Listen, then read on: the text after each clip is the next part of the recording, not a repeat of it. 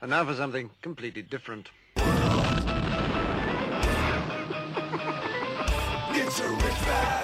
Forget everything you've been told by others before. Get ready for the real deal, the full story, real talk about money, markets, life. Now, it's The Real Investment Show with Lance Roberts, presented by RIA Advisors.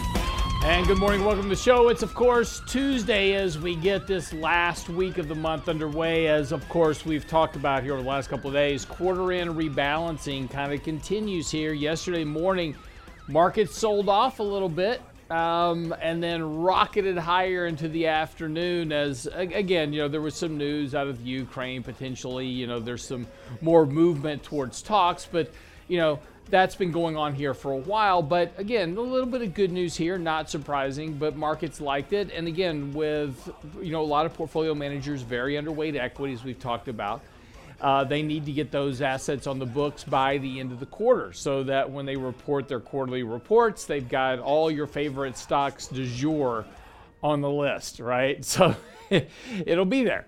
Um, but again, you know, so the markets did rally yesterday, and again, that's good news. Um, again, quarter end rebalancing, and, and you know, it's very interesting here too because again, we talk a lot about psychology. I do a market wrap once a week with Adam Taggart.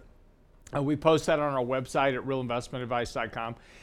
But, you know, also, too, one of the things that we talk about a lot is psychology and, and how, as investors, we allow psychology to affect our investment decision making. And, you know, it wasn't just too long ago, right, that the markets had an extremely sharp down day. We opened down 3%, and the markets rallied back 3% that day. And that was the day that Russia invaded Ukraine. And this wasn't that long ago that we were talking about, you know, this, this horrible event, right? We're right on the verge of World War III just a few weeks ago. And ever since then, that really kind of marked the low point because after that, despite all of this angst over what's happening in Russia, and again, I'm not discounting what's happening between Russia and Ukraine at all, but this is just a really good indication of psychology and how we allow that psychology to impact our financial decisions in life. You know, ever since then, the market has done nothing but really consolidate and now move higher here over the last few days. Very typical of market action. We'd gotten very oversold on the, you know, during that period of time where we were worried about what was happening between Russia and Ukraine, trying to really factor that into the markets. And since then, now we've completely reversed that. Now we're extremely overbought on very, pretty much every condition here, and we're approaching a very extreme condition on, on the markets as well. So, again, most of this rally has likely been booked in for the time being as portfolio managers are now booking those assets on their books. Again, we could have a few more days here of kind of a rally here moving into the end of the quarter. But again, a lot of that news has already been priced in. Now, the concern going forward, though, of course, is going to be the Fed hiking rates, tighter monetary policy, slower economic growth, the risk of stagflation, right?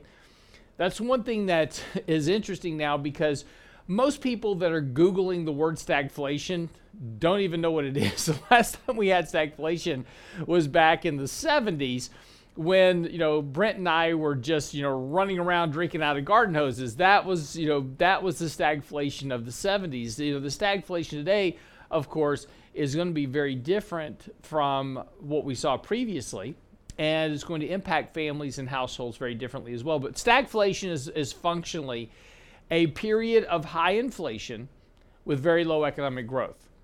And that's really kind of your worst possible outcome because, again, what you want is high inflation rates with higher growth, right? Because if you've got strong economic growth, inflation is a byproduct of strong economic growth, and that's okay. That means that everybody's going to work, they're earning money, they're buying more stuff, so producers uh, can charge more, but that's okay because as producers charge more, they pay their workers more, and wages come up, which means people buy more, so forth and so on. So it's the cost and consequence of economic growth that gets you inflation. But when you have inflation that is artificially determined, and of course we've talked about this on the show a lot, is that you know that five trillion dollars worth of liquidity that was pumped into the markets, you know, back in 2020 is now shown up as inflation, but we don't have the subsequent ability to maintain strong economic growth to support it. And so now what we'll have is a period of high inflation and declining economic growth, and that's a very that's very challenging for individuals to maintain their economic balance. Of course, don't worry about this though because you know the government's got your back. you know, we continue just to kind of move on down the road and do the same things that created the problem to begin with. And one of the things that creates slower economic growth is more debt. And just this week, Joe Biden has now passed out his new budget proposal. Now, this won't go anywhere, of course. We haven't had a budget since 2008. But here's the interesting part about this the budget proposal is $5.8 trillion.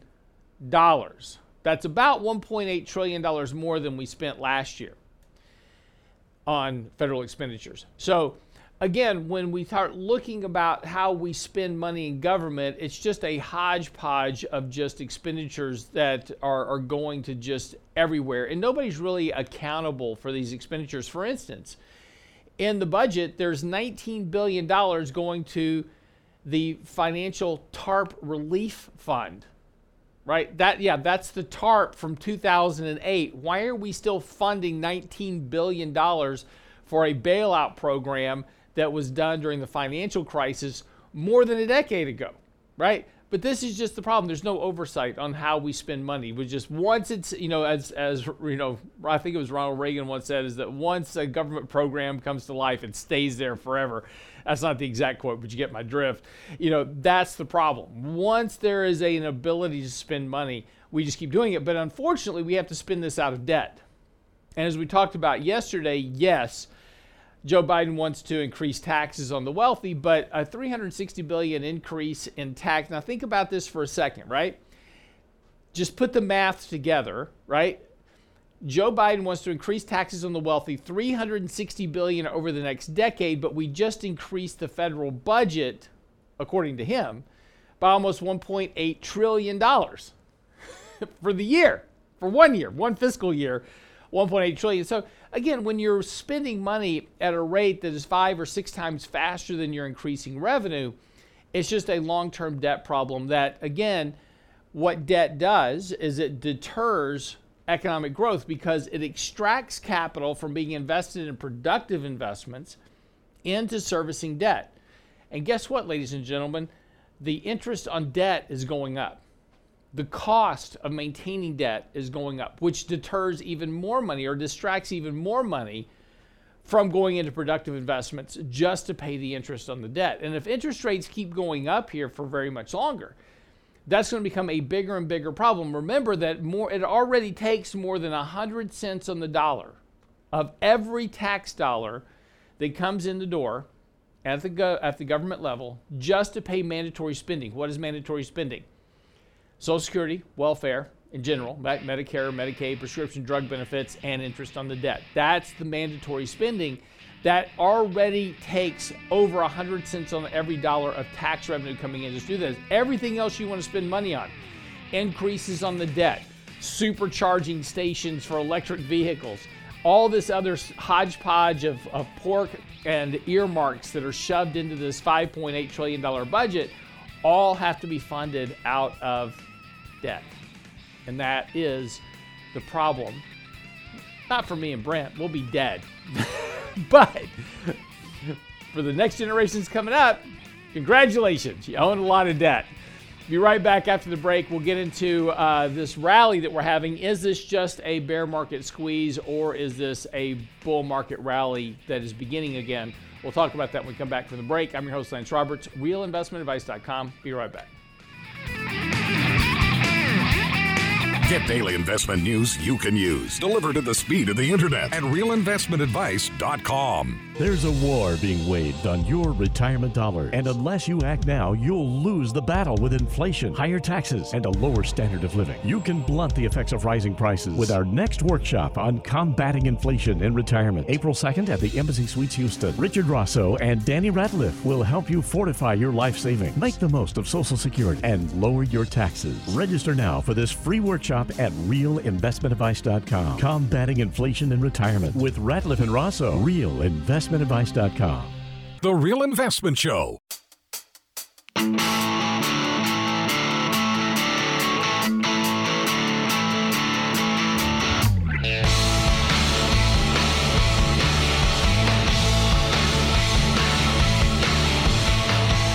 And welcome back to the show this morning. Hope you're doing well on this Tuesday as we uh, get ready to wrap up the month of March. In like a lion, out like a lamb, or something like that, as the old saying goes. I'm not, I'm not sure that's really the case. Uh, but you know, I was talking about in the last segment, though. You know, just this market rally's been nice here over the last couple of weeks. Something that we had been, you know, discussing uh, for a couple of weeks.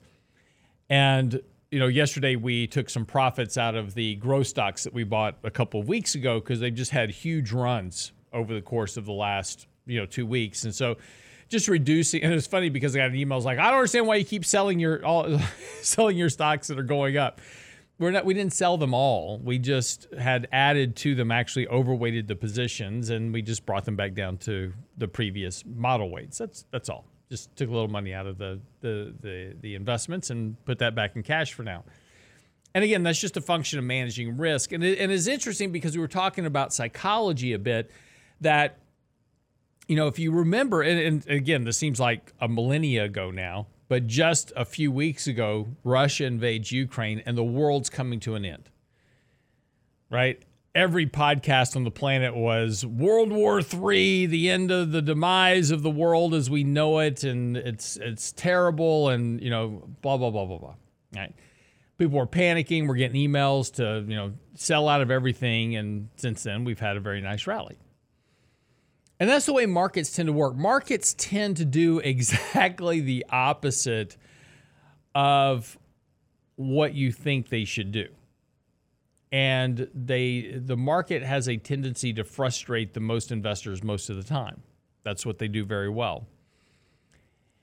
And it's interesting now because if you take a look at this rally, it has all the hallmarks of what we call a bear squeeze. And this is today's article on the website as well. So if you want to read more about it, it's on the website. But a lot of uh, a lot of players were very very short the markets. And once Russia invaded Ukraine they got even more short. So it and as we talked about when you have that kind of negative positioning right everybody kind of got off sides of the market. They were all very sharp uh, very short very negative. This is it. The bear market's here. We're all going to crash burn and die. And when you have that type of very negative sentiment, it tends to be a contrarian indicator. Now, let me be really clear here. Okay, I, I, don't want anybody to misunderstand what I'm saying.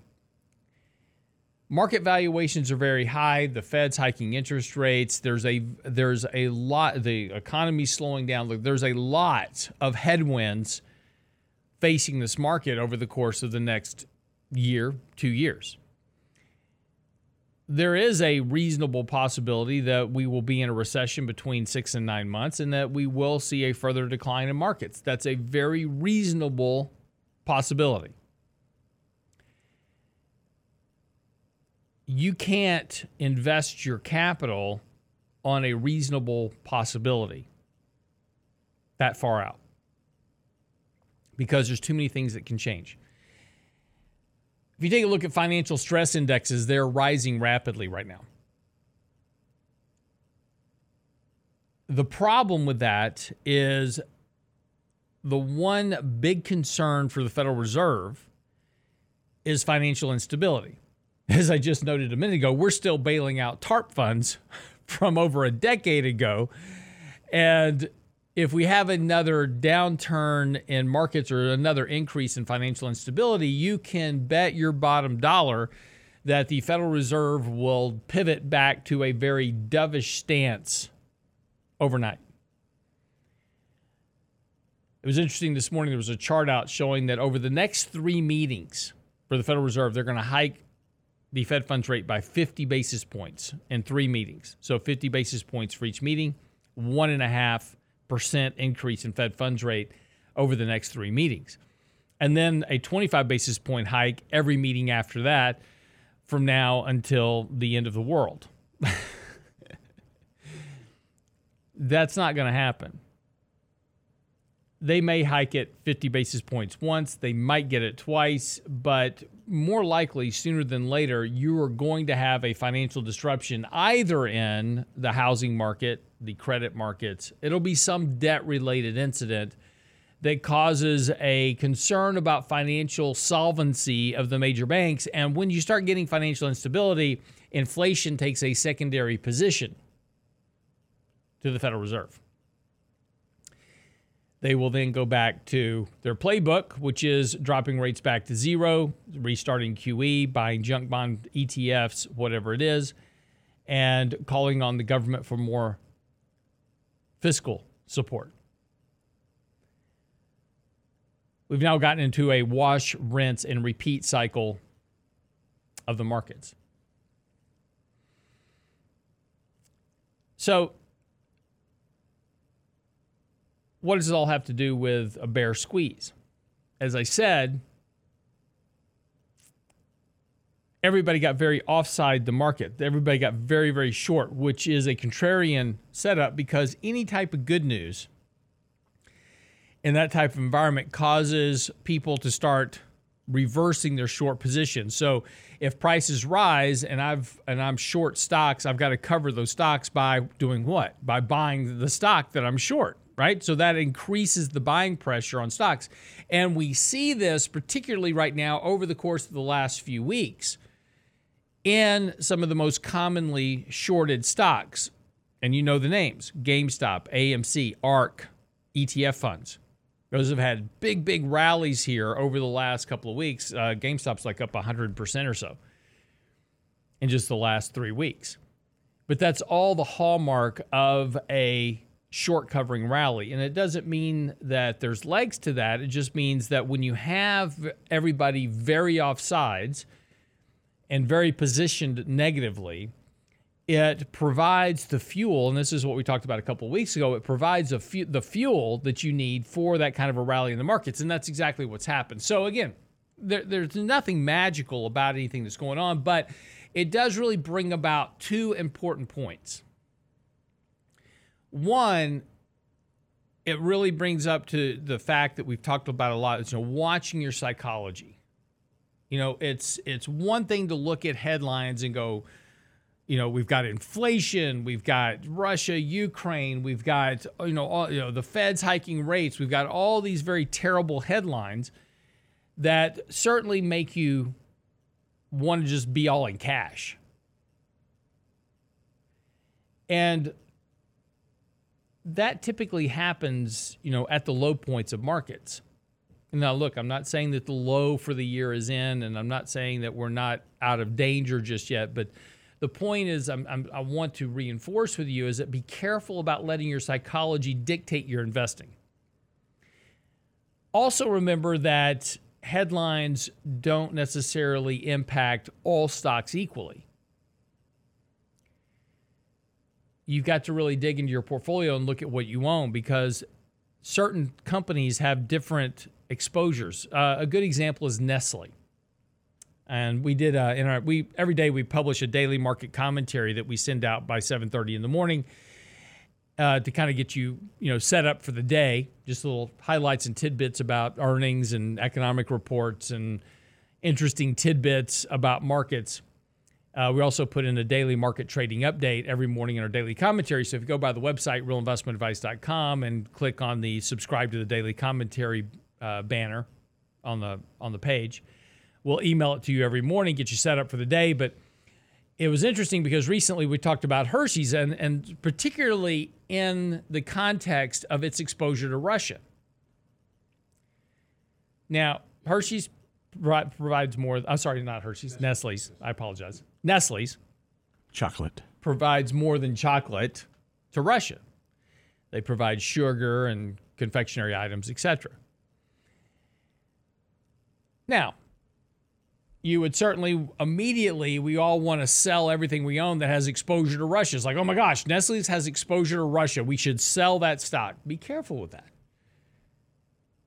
Nestle generates about $94 billion a year in revenue. Only about 2% of that revenue comes out of Russia.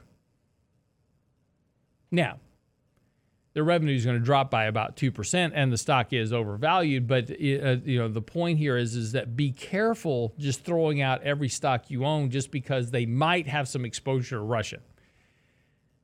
You also need to make sure of what kind of exposure they have to Russia. But this is the point about making wholesale investment decisions about your portfolio and and also just basically and and the other option and the other problem that we have is that we one-sided trade. And what I mean by that is is that we now are invading Russia so we our our entire portfolio is now you know gold and oil which has been an okay trade.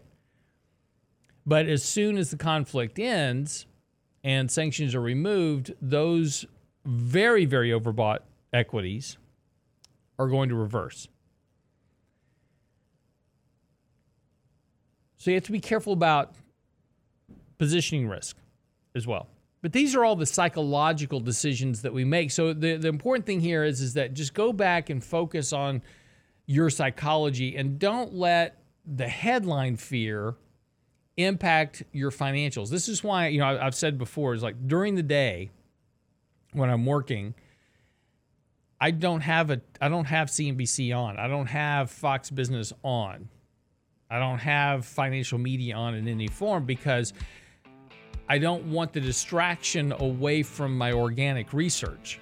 Because I'm just looking, I download raw data and we do our research off of raw data to extract all of those emotional pulls that you get out of the financial media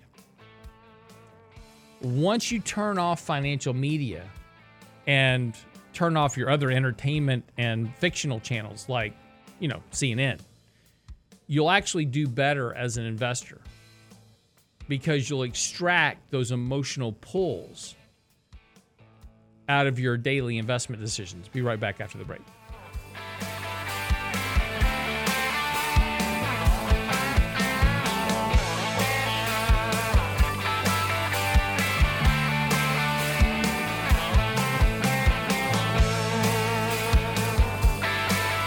The Real Investment Advice blog. It's required reading for the informed investor. Catch it today at realinvestmentadvice.com. There's a war being waged on your retirement dollar, and unless you act now, you'll lose the battle with inflation, higher taxes, and a lower standard of living. You can blunt the effects of rising prices with our next workshop on combating inflation in retirement. April 2nd at the Embassy Suites Houston. Richard Rosso and Danny Ratliff will help you fortify your life savings, make the most of Social Security, and lower your taxes.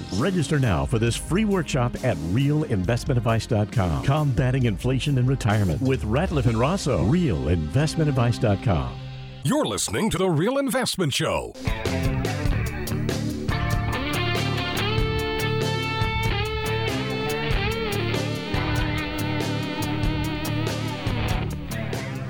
So welcome back to the show this morning. I'm Real Science Roberts. Brinkline joining me at 6:33. So I'm just sitting here reading this article this morning. Just uh, I was on the break.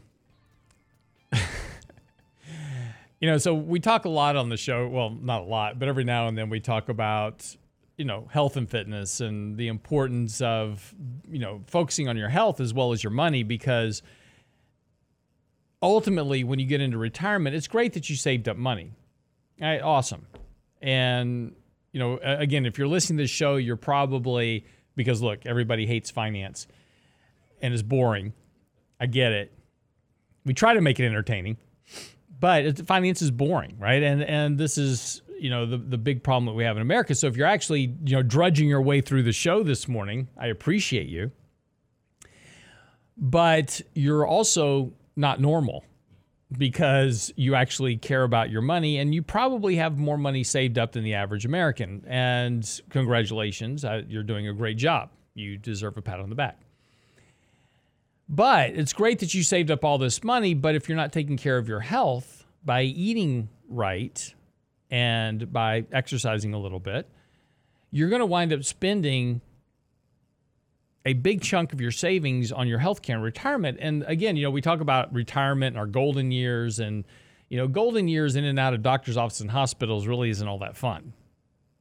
So it's important to also take into to your your process of saving for retirement to also save for your retirement by focusing on your health. And again, we're not look, you know, yes, I eat very strict diets. I work out every day of the week. Yeah, that's me. I overdo everything. I'm not talking about that.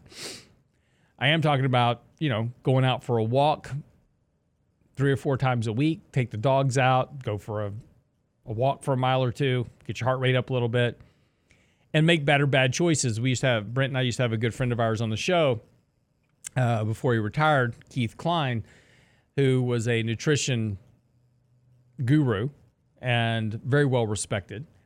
But he had a very simple motto, which was make better bad choices. So, in other words, when you go out and eat a burger, right, get it without mayo and without cheese and bacon, right? Just get a burger. Um, it's still not great for you, but it's better. It's a better bad choice, right? So you can still do the things you want, just try to make better bad choices and improve your health in the process. Now, why do I bring all this up? So, Berkshire Hathaway just bought Alleghany for like 12, 18 billion, something like this. Is, is a drop in the bucket in the ocean of the cash that Berkshire Hathaway has. They still have like even after the the cash purchase of Alleghany, I think they still have like 170 billion in cash. And the problem for for Berkshire Hathaway is the ability to buy something. Well, there's an article out this morning talking about Dairy Queen, which is one of the companies that Berkshire Hathaway has owned for 25 years. And it's an interesting location because, you know, he's buying Alleghany for billions of dollars. And here's a company, Dairy Queen. They have 3,300 locations. And they generated in 2021 net income of $84 million, million, not billion, $84 million. And their annual revenue was $224 million. I mean, here's a company that, in the spec of the companies that Berkshire Hathaway owns, barely registers at the bottom line, right? I mean, this is this is like a rounding error for for for the revenue for Berkshire Hathaway and the stuff that they're doing and and you know the cash I mean look Warren Buffett makes more annually on the interest on his cash holdings than Dairy Queen throws out right just to put it into context so what what is what does this all have to do with your health one of my wife's guilty pleasures is Dairy Queen's ice cream Oh, yeah. oh yeah Mine too. yours too there you My go. wife's. Yes. Yeah, yep. I think I think it's pretty much everybody. Uh, Dairy Queen is expanding its burger offerings as the fast food chain looks beyond blizzards and other desserts. Now, about two years ago, they revamped their chicken fingers. Still can't compete with Chick Fil A. Sorry. But now they're coming up with their new burger line called the Stack Burger. The new Stack Burger comes in a new line for U.S. customers, the Flamethrower, loaded A1, bacon two cheese deluxe, two cheese deluxe, and the original cheeseburger. And they're available as a one third pound double burger or one half pound triple burger, hence the name Stack. And this is a new line that is now being rolled out by Dairy Queen across the country. And in fact, it's in their DQ grill and chill locations, which make up about 72% of Dairy Queen's 3,300 U.S. restaurants. Does so it come is with a, coming uh, to a one near you, and then, yes, it comes with you know A a- cardio crash cart. exactly. There's one located next to the door at every location. Break glass in case of emergency.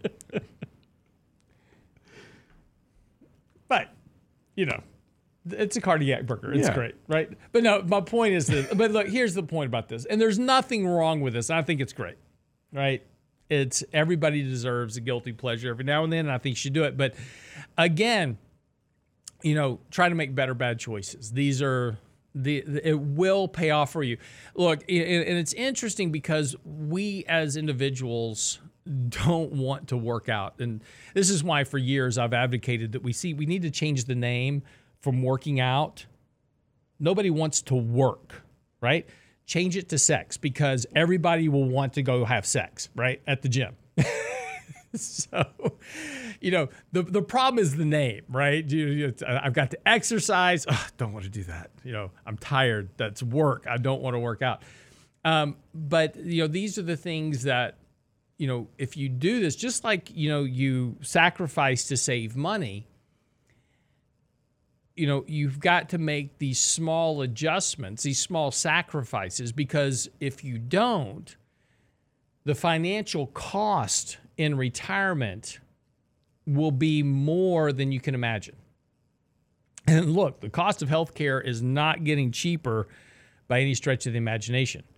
Starting with the Affordable Care Act, it has been getting more and more expensive as we go along.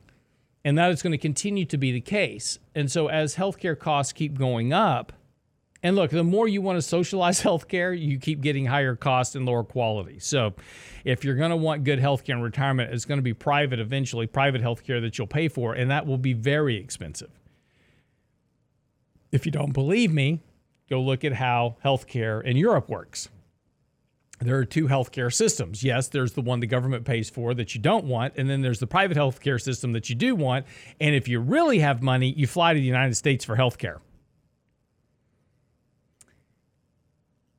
That's just a function of how it works. But you can offset a lot of those costs. And again, the small contributions that you make towards your health today will pay massive dividends down the road for your financial health. And that's and that's really kind of the, the key point. point and and again you know I, I you know it's it's whenever you start talking about health and fitness or healthcare brent kind of rolls his eyes like oh my god you know where's my oreos? Uh, but they're the thin ones. They're the thin, better, better bad, bad choices No, that's just a ripoff by by Oreo by Nabisco, right? To sell to sell you less for more money. That's called shrinkflation. Exactly. Thin Oreos. That's communism in a bag. It ought to be against the law. You know, and Hershey's has done a good job of that too. Oh, they yeah. they started coming out with the Hershey Kisses that mm-hmm. have the air bubbles in it. Yeah. Now it's just a Hershey's peck on the cheek. Putting air bubbles in chocolate just means you're getting less chocolate. Yeah, That's all yeah. that means. They, they got that from the Easter Bunny. Yeah, exactly. But anyway, just think about it. it it's it is important because as we move further into retirement, uh, and again, nobody likes the prospect of moving into retirement, but you know it will pay dividends. Again, you know the, the more money you spend on medications, the more money you spend on, you know, just trying to get from point A to point B you know, is less money you've got in the bank. And unfortunately, for most Americans, and again, we're talking about not you, most likely. If you're again, if you're trudging your way th- through the show, as I'm talking about this, by the way, Fox News now has an entire spot going on on the Dairy Queen stack burger. so, but as but again, the the vast majority of Americans are in debt, um, have less than $500 to save up for an emergency, which means that healthcare and retirement is going to be the primary extractor of capital from them. The majority of their Social Security, Medicare, Medicaid is going to be spent on health care. You can avoid that by taking some simple actions today. So there you go. Um, Come back from break. We'll wrap. So, how did I get off an entire thing off one article on I, the Dairy Queen stack burger? I think you're hungry. I'm not hungry yet, but I, am getting that way now. You keep working on it. You're going to get there. well, anyway. We can make a better bad choice and go get a small blizzard instead of the, the large. I can't tell you the last time I've had ice cream. I weep for you. but somebody keeps sending me peppermint patties, and I and I love you. I wish I knew who you were so I could thank you. But whoever keeps sending me peppermint patties, thank you, because that is my one vice that uh, mm-hmm. keeps me alive. so, all right, quick break. Be right back. Wrap up the show. Don't go away.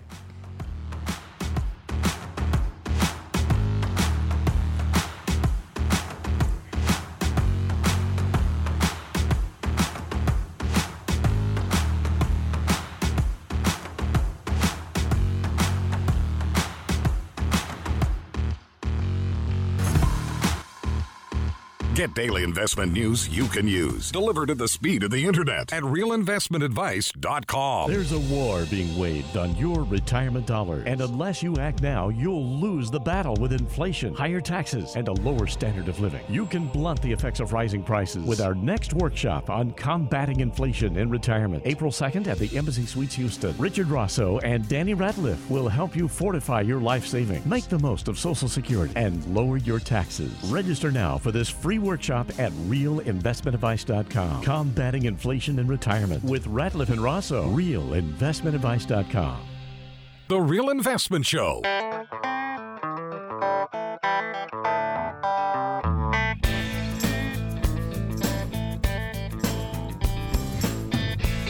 Yeah, I agree with you. And welcome back to the show this morning. I'm Real Science Roberts. Brent Clanton driving our Length Challenge bus, as always. Hasn't hit a curb this morning. Yesterday was a disaster. It wasn't bad, Just a few curbs and a stop sign. but no one was killed. Fortunately. and nobody got slapped on the bus either. That's this was a good thing. You know, it's interesting that you know now they're all everybody's up in arms, and now we have to have an investigation and all this stuff. And there was a comment made, is like, we don't need this type of violence in society. I tell you what, you come up and say something to my wife, you're gonna get more than a slap. Right? I mean, it's, it's violence is not slapping somebody for getting out of line. Yeah, you know, we need yeah. more of that. See, this is the problem with social media. We've gotten used to getting away from saying stuff that we would never say to somebody's face online. oh, yeah. And and so now when somebody says it, you know, to somebody's face and they get slapped for it, it's like, oh my gosh, violence. Well, the irony is that th- this industry, which produces so much violent entertainment, is up in arms over a Oh, slap. no, right. Uh, it, it- it is kind of funny, right? Because a lot of these, a lot of these Hollywood elites, they're you know mm-hmm. anti-gun, but then you see them in every war movie that comes out, you know, in every. I think next year the Oscars should be produced by Michael Bay. I, you know what? I think they should be congratulating Will Smith because this is the first time people are even paying attention to the Oscars in years. oh, it was on? I had no idea, honestly. Yeah. Mm-hmm. Right? I mean, the the Oscars was on, and you know now, fest. well, yeah, but now at least I I know who won best. Os- I, I would have I could not have told you had this not occurred. I could not have told you who won best picture or best actor. Right? Couldn't have told you. No. But now I know. I don't know what Coda is, but I'll have to go watch it and see why it wa- it's probably one of these artsy movies, and I won't be able to get through it. But Well, it has see, a, personally, I need movies where a lot of people are getting shot. That's the kind of movie I need. Michael Bay. Well, yeah, exactly. We watched Black Hawk Down last night. Yeah. We watched So- London Has Fallen. Yeah. Have you? Well, did you watch it out of sequence, or are you watching the sequence? Uh, It was just the movie. No, it's a trilogy. Well, the one that we watched was a singular. No, no, it's it, you watch the second part of a trilogy. You have to go watch and and and watch, um, the first the first one, White House Down. Oh, okay. Yeah, I saw that too. And did you watch Angel Has Fallen? No, I haven't seen that yet. Okay, that's the third one. But thank you. That's tonight. that's right. If you can find it. yeah. You have to watch them in order so you know what's going on. There's a there's a sequence to these things. See, this is this is the problem with you. You do stuff out of order. It makes it makes me crazy. It's okay.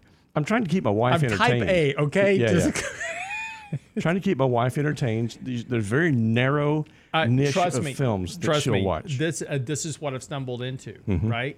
Is that all of a sudden I've I've been married to my wife now. Uh, I, I love my wife to death. We've been together like 15 years. This year is our 12th anniversary. I just found out she likes war movies. really? Just figured this out. Yeah. It's been 12 years. I just figured out she likes historical action war movies. Now, not not just any war movie. She likes the ones that are you know reference to real events. Yeah. Right. So Yeah. Midway and and Dunkirk and she she really she likes these historical biographical reenactments. And Mine- I'm like, I had no idea. Mine says, I don't want to watch a movie that's in another country. Meaning the war movies, Oh, okay. you know. That, that cuts out World War II, It does. Most of them. World War One, and Korea, Vietnam. Yeah, that pretty much cuts them all. out. Civil War movies you got. Let's do it. So, anyway, stuff you learn. You know, when you're married long enough, you learn new stuff all the time. That's right. Anyway, all right, uh, getting ready to wrap up the show this morning. Um, so again, uh, markets kind of said again as we kind of talked about earlier this morning. Markets are kind of set to rally this morning out of the gate. Earnings season pretty much over here. And now we are just really into the midst of two things that are going on. One is, as we said earlier this morning, is that we've got a lot of this portfolio rebalancing for the end of the quarter. So a lot of these major fund managers, hedge fund managers, et cetera, were really off sides. They had too much cash on their books. Um, bonds had gone down in price. So now they've got to buy equities back that they sold previously and they've got to buy their bonds to get the weightings up uh, relative to their bond allocation models because at the end of the quarter these mutual funds hedge funds et cetera have reporting requirements that they've got to have certain asset weightings and not that much cash on their books et cetera can't bill on cash so if you're in cash it's not good because they can't bill you for it so that's why you're getting this portfolio this kind of rally here this kind of portfolio window dressing that's going on and this will this will end after the first of the month. So uh, this will go through Friday, which is April the first, and starting next week, that bit of buying support will will evaporate. Now, the the better news is that corporate share buybacks are now at an all time record. And as we've talked about previously, if you go to our website and look up 40% of the market's gain has been solely due to buybacks, it's an article we wrote mm, late last year. But since 2011, 40% of the increase in the stock market is directly attributable to the buybacks done by major corporations, including Berkshire Hathaway, which is now buying back a tremendous number of shares as well. Apple's bought back half a trillion dollars worth of their stock. There's an interesting aspect to this, though, because you know, there is a limit to the amount of stock you can buy back because if you buy back enough stock, you eventually go private. Um, and you don't have a stock market. So, you know, there there's an interesting problem that exists here that you know nobody's really talking about, but the more stock that these companies buy back, the less liquid the market becomes. And we've been doing this for over a decade now. And those stock buybacks have been a major support of asset prices. And it primarily benefits insiders of corporations. Now, just as a quick recap, and I've written on this new, again, if you go to our website, realinvestmentadvice.com, and just type stock buybacks or share buybacks in the search bar at the top, you'll get numerous articles on this. But one of the, the the myths of Wall Street is that share buybacks are a return of capital to shareholders. It's not. Share buybacks benefit insiders. And let me just explain to you why. At any moment of any day, if you want to sell your stock, you will get fair market value for your stock. Period. Whatever that market trade is, that's what you'll get. So if if Apple says, I'm going to buy back $5 billion worth of stock, and they go to market and they buy back shares of stock at whatever the current market price is, it's the exact same price that you would get if you sold your stock. So if Apple buys back their stock and you don't sell it to them, you got no return of capital, right? You still have the stock. So it's not returning anything to you as a shareholder. Who does it benefit? Well, this was the SEC, Securities Exchange Commission, did a study on this. And the people that benefit and participate the most in share buybacks, not surprisingly, are corporate insiders who have been granted stock options and stock as part of their compensation packages. And they're the ones that sell their shares back to the company in order to convert those shares into cash, into wealth. You know, this is one of the big misstatements by Joe Biden earlier when he talked about his budget. He says these billionaires need to pay more tax because they don't pay any tax. You know, people like Jeff Bezos and Elon Musk don't pay any taxes. Well, the reason they don't pay any taxes is because if they are out selling their shares of stock in open markets, what the markets will assume is that they know something about the company that has not been made public, and that's why they're selling their shares, and that leads to a sell off in the shares of stock. So instead of doing that, Jeff Bezos goes to the bank and he says, Hey, you know, I need a couple of billion dollars and I'll pledge my company stock for it. And of course, it's Amazon. And so the bank says, Sure, no problem. Here's how much how much you want. 2 billion, 5 billion, whatever you want. They give it to them as a loan. There's no tax on a loan. So these people have money to spend on houses and jets and cars and boats and planes and trains and automobiles and whatever they want to buy with it, but it's all through debt. Now they can pay their debt off anytime, simply sell some shares and pay off their debt. Elon Musk did this just recently. That's the way Elon Musk was funding all of his purchases was through debt. And in order to sell shares, which he did, he went to the market first and said, Hey, I want to sell some shares to pay for some stuff. Is it okay? He asked permission. First time a CEO has ever asked permission of the general public to sell shares. General public said, Sure, no problem. Go for it. And he sold a lot of shares, about 10% of his holdings. He paid $11 billion in tax, the most of any human ever on record. So when Joe Biden says the rich don't pay their fair share, Elon Musk just paid the fair share for just about everybody on the planet.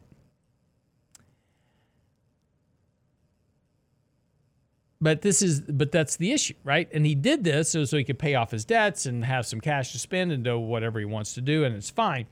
But this is the why CEOs of companies use debt to fund their lifestyles because they don't have to pay tax on it, but it's more than just trying to avoid tax. It's also trying to avoid the negative sentiment on their stock as a major insider of a company selling their company shares.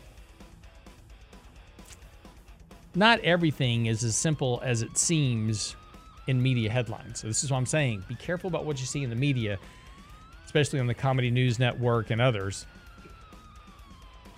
because it's not news. And in most cases, it's not even actual. information. All right, wraps up the show for the day. Be back tomorrow. Wednesday edition, Danny Ratliff joining. Get by the website. Our new article is out this morning Bear Squeeze or Bull Market. That is on the website now uh, as we kind of go through the markets where we're positioned now, what we're doing in our portfolios. It's all there for you on the website, realinvestmentadvice.com. Have a great day. We'll be back here tomorrow, realinvestmentadvice.com. It's a rich man's world.